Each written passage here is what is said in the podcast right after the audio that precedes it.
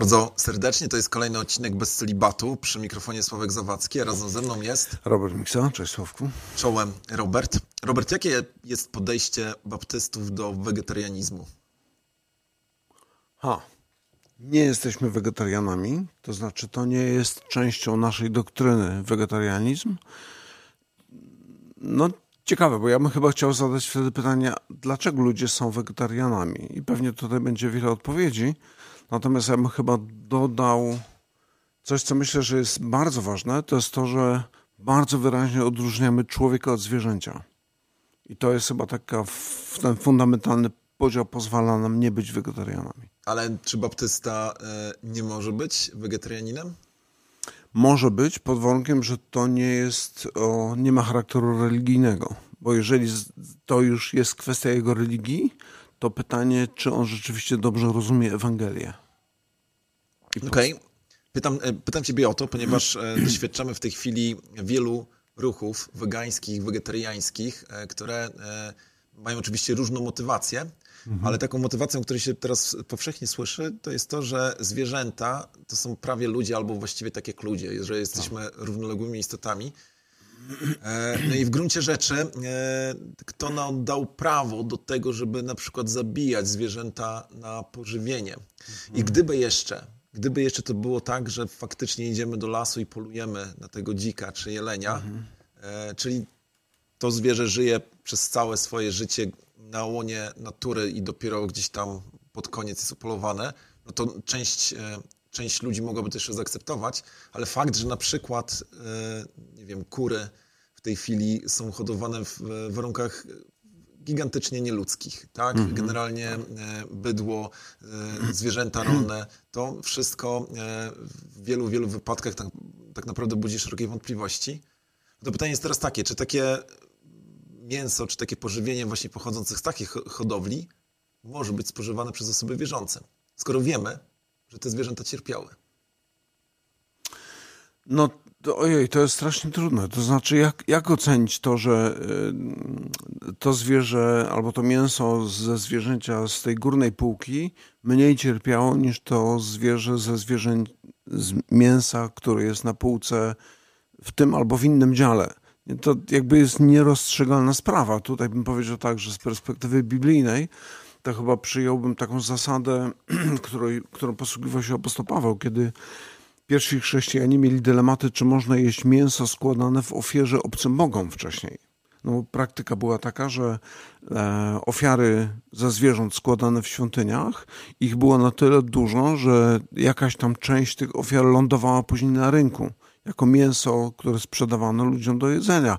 I nawracając się chrześcijanie mieli poważny dylemat, czy ja mogę to jeść, jeżeli to było ofiarowane demonom. I apostoł Paweł mówi, no ale to jest mięso.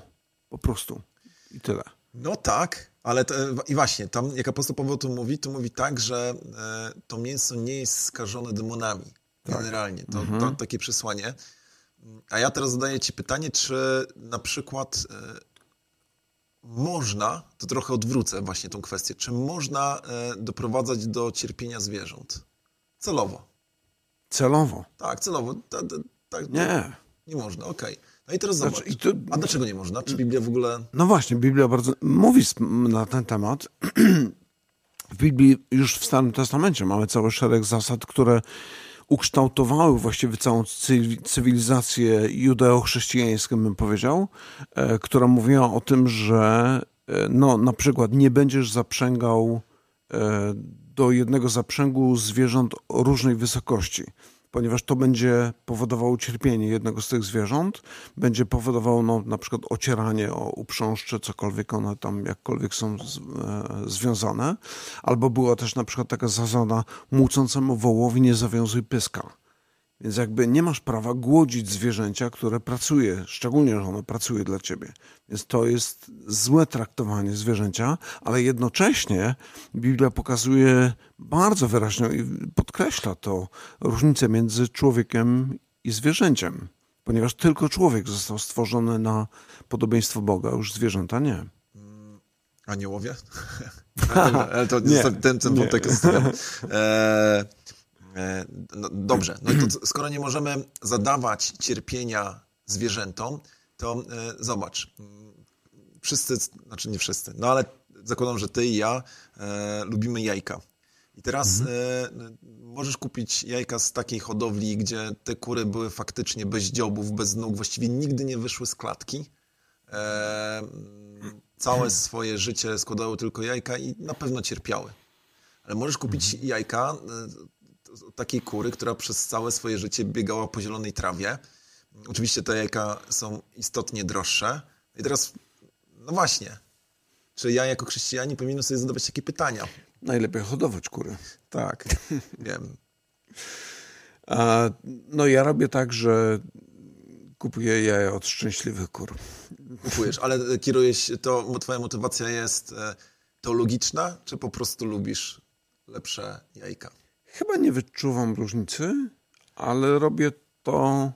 Chyba sama ta świadomość tego, że ktoś naprawdę w brutalny sposób traktował te zwierzęta, jakoś tak powoduje we mnie taki niesmak, niepokój sumienia. E, nie potrafiłbym tego ocenić w kategoriach zero-jedynkowych, że kiedy jem jajka od e, zwierząt z wolnego wybiegu, to jest ok, a jeżeli kupuję inne, to jest grzech, to tak bym tego nie skategoryzował, ale myślę, że to jest niewłaściwe i powinniśmy jakby wspierać tych, którzy traktują zwierzęta jak to powiedzieć, po ludzku? W cywilizowany sposób, bo nie po ludzku. Całkiem niedawno słuchałem e, takiego podcastu, zresztą mogę tutaj zrobić e, reklamę, to był e, raport o stanie świata, ale takie wydanie specjalne prowadzono od jakiegoś czasu, raport o przyszłości. Mhm. I przez dwa odcinki, właściwie dwa pierwsze odcinki, to była dyskusja o tym, jak będą wyglądały kwestie żywieniowe w przyszłości. Bardzo dużo ciekawych obserwacji, ale mm, zapamiętałem wypowiedź jednego z ekspertów, a być może to był w ogóle cytat z jednej z książek napisanych przez kogoś, kto w ogóle bada ten temat. I, e, e, obserwacja była taka, że dzisiaj, kiedy mamy postęp technologiczny, potrafimy produkować żywność znacznie taniej niż kiedyś. Dzięki mm. temu maleje głód na Ziemi. Ale to, że produkujemy żywność taniej, najczęściej wiąże się z tym, że zwierzęta cierpią, bo potrafimy je przechowywać e, na mniejszej przestrzeni, E, no właśnie, wracając jeszcze do tych kur, zamykać je w klatce, e, nie dwie kury, a pięć.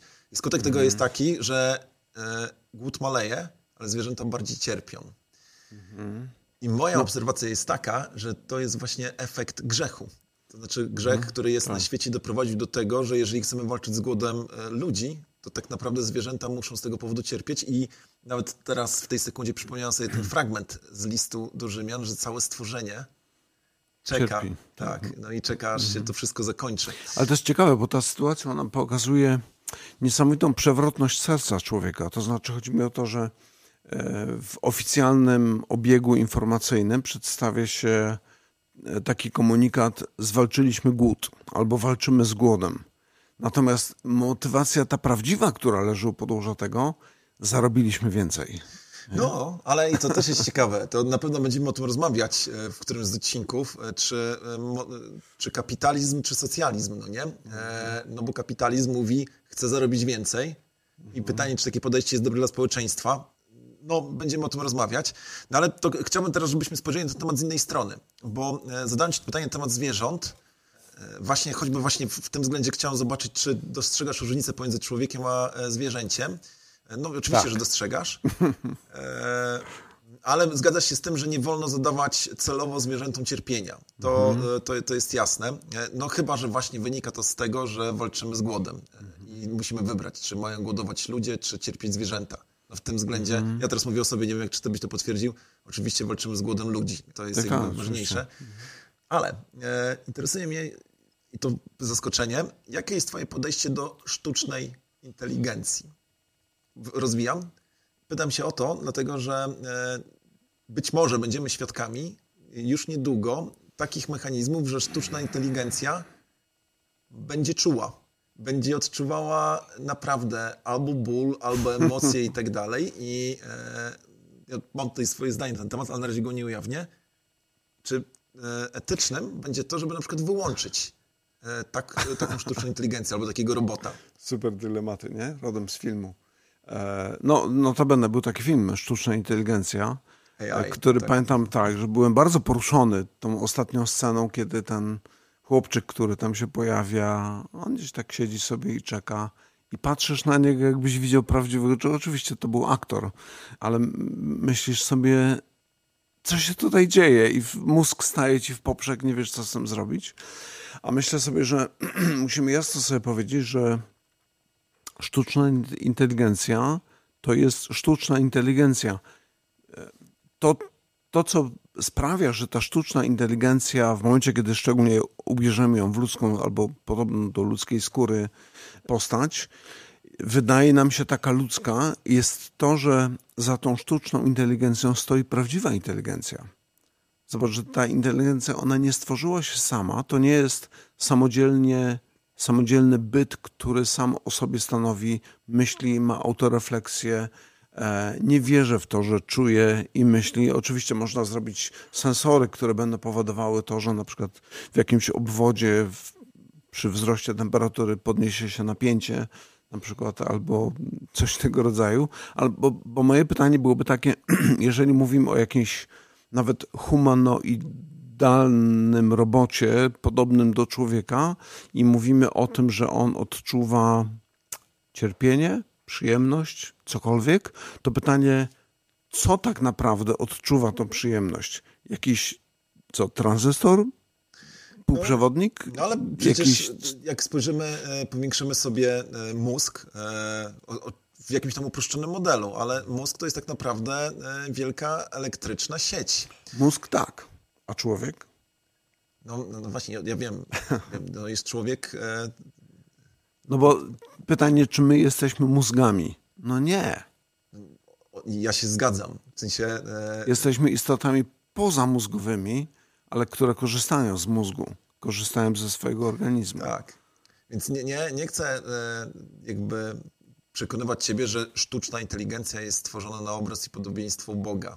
Co najwyżej na obraz i podobieństwo człowieka. człowieka. To jest e, ciekawe. Tak. E, no ale e, o, potrafimy dzisiaj sklonować zwierzęta. Mhm. Czyli stworzyć, nie wiem dokładnie jak to się odbywa, ale wiem, że była owieczka, która została sklonowana, jakoś tam została inaczej wyhodowana. I pytanie jest takie, czy traktujemy tą owieczkę jako inne zwierzę? Czy do niej możemy podejść jednak tak, że możemy ją na przykład zadać jej ból i to celowo? Bo ona nie jest taką prawdziwą owieczką, ona jest sklonowaną owieczką. No nie. No właśnie. E, a jednak nie ma duszy. Tak zakładamy, że zwierzęta nie mają duszy. No nie pytanie, stworzone... co to jest dusza? No tak. Ale nie jest owca stworzona na obraz i podobieństwo Boga. I teraz no pytanie nie. jest takie, jak zaraz będziemy świadkami robotów, Aha. które potrafią kochać, czuć. Ale co to znaczy, że potrafią kochać? A czy y, pies potrafi kochać, się przywiązać? No co to jest właśnie miłość? no w przypadku zwierząt to tutaj miałbym problem ze zdefiniowaniem tego. Na pewno w przypadku człowieka to jest odbicie pewnej cechy, która jest w samym Bogu i my jakby czerpiemy z tego, dlatego ona jest dla nas ważna, jest no właśnie, bo w przypadku zwierząt duża część jego reakcji, którą my odbieramy jako na przykład smutek, radość, e, to tak naprawdę wydaje mi się, że to są impulsy, e, kiedy na przykład widzimy smutne oczy psa, tak. ponieważ podnieśliśmy na jego głos, to wydaje nam się, że on jest smutny, a tak naprawdę on się boi. Nie? Czy odczuwa strach? Tak, ale chodzi mi o to, że my mamy tendencję do antropomorfizowania czy personalizowania zwierząt. antropomorfizowania tych zwierząt i przypisywania ich im naszych cech, przy czym e, my chyba nie potrafimy pod, pod, powiedzieć pod względem takim, jak to powiedzieć, mechanicznym, na czym polega różnica między funkcjonowaniem takim organicznym zwierzęcia i człowieka. Bo jeżeli sprowadzimy to wszystko do biochemii, no to mamy poważny problem, ponieważ nie ma granicy pomiędzy człowiekiem a zwierzęciem. Nikt tego nie chce zrobić. Znaczy, e, nikt tutaj w trakcie tej dyskusji. No. E, nie, nie wierzy w to, że delfiny będą szły do nieba. Chociaż, bo nie mają, no właśnie, zwierzęta mają duszę, czy nie mają? No jeżeli duszę zde, zdefiniujemy jako życie, to tak. A jeżeli chodzi o ten pierwiastek duchowy, który e, przetrwa, jak już ciało umiera, no, powiedziałem tak. Kiedy Bóg stwarza człowieka, tchnął w niego dech życia. Tak. Nefesh haya, tak zwana tak. Po, po hebrajsku. Ale kiedy czytamy dalsze opisy tekstów biblijnych, to widzimy, że zwierzęta też mają nefesh haya. No, mają, Więc tak. tym, tutaj, nie tutaj powinniśmy szukać tej różnicy między człowiekiem a zwierzęciem. I ta, ta zasadnicza różnica, która ona się pojawia na pierwszych kartach Biblii Starego Testamentu, to jest to, że człowiek jest stworzony na obraz podobieństwa Boże, zwierzę nie. I myślę, że istotną różnicą e, to jest moralność. Ludzie myślą w kategoriach moralnych, zwierzęta nie.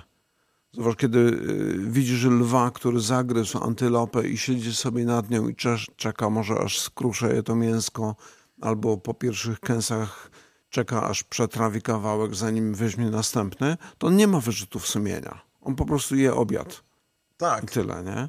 Natomiast kiedy, kiedy ja zabijam drugiego człowieka, no to, to nawet na, na, filmach, nawet robionych przez ludzi niewierzących, widać, że reakcja człowieka na zabicie drugiego człowieka jest taka, że albo pojawia się reakcja, taki odruch wymiotny, e, ściśnięcie żołądka, jeszcze jakieś takie inne reakcje. Po prostu to jest, jakby Bóg wpisał w nas, no właśnie to, że jesteśmy inni od zwierząt i my czujemy to, że to jest fundamentalna różnica to nie jest różnica estetyczna, ale to jest różnica w kategoriach. Zupełnie inny świat. I stąd na przykład szkolenie żołnierzy, no to trzeba żołnierzy przygotować do tego, żeby oni byli w stanie strzelać do drugiego człowieka, który gdzieś tam jest e, po drugiej linii frontu. Nie? Zgadza się. E, już musimy podsumowywać, bo e, nasz odcinek kończy się, a tutaj widzę, że dyskusja jest wybitnie ciekawa nie ma wątpliwości co do tego, że e, nigdy nie powstanie taka sztuczna inteligencja, która będzie kopią człowieka. Raczej, widzisz, no to jest ciekawe. Chociaż, bo, bo wiesz co, czytałem ostatni artykuł no. i to był strasznie ciekawa, może trochę zabawna sytuacja. Znaczy, to była, ktoś zwrócił uwagę na to, że należy uczyć nasze dzieci, jak bawić się z zabawkami, które są no, takimi humanoidami, tam, robotami podobnymi do człowieka, że na przykład czasem trzeba powiedzieć przepraszam. I tu, I tu się pojawia, pojawia poważny problem, ponieważ już psychologowie zaczynają dostrzegać to, że jeżeli dziecko od małego będzie uczone, że e, robot jest taką samą, taką samą częścią naszej rodziny, jak e, i piesek, i mama, i tata, i brat, i moja siostra, to zaczynamy mieć poważny problem. Tak, mamy poważny problem, ale e, jednak jak e, dziecko wychowuje się na przykład z kotem albo z psem, mhm. to wiadomo, że to mówi się, że to jest członek rodziny. Oczywiście wszyscy, znaczy może nie wszyscy, no ale generalnie myślę, że raczej taki bardziej powszechny pogląd jest taki, że to nie jest taki sam członek rodziny jak, e, nie wiem, moja siostra albo mój brat, mhm. albo moje dzieci, ale jest to jednak ktoś ważny dla nas. Tak, do tego jesteśmy przywiązani. No, myślę sobie, że możemy doświadczyć tego, E, chodziło mi tylko o kwestię moralności. Czy hmm. dojdziemy do takiego momentu, że wyłączenie maszyny będzie niemoralne? Po prostu. Nie, nie ja dlatego, myślę... że zabieramy jej życie, e, tam duszę, ale tak jak hmm. niemoralnym raczej wydaje się zabicie sklonowanego zwierzęcia, hmm. tak również być może niemoralnym będzie się wydawało zabicie czegoś, co czuje czuje oczywiście takiej samej zasadzie, jak my czujemy, bo przecież e, w sensie tak jak zwierzęta czują i ludzie czują, no to w sensie biochemicznym, tak, mhm. e, e, impuls elektryczny i tak dalej. No i pytanie, czy będzie można takie roboty wyłączyć, ale... Znaczy ja myślę, że ta, niebezpieczeństwo jest gdzie indziej. Niebezpieczeństwo jest w sferze naszej wyobraźni.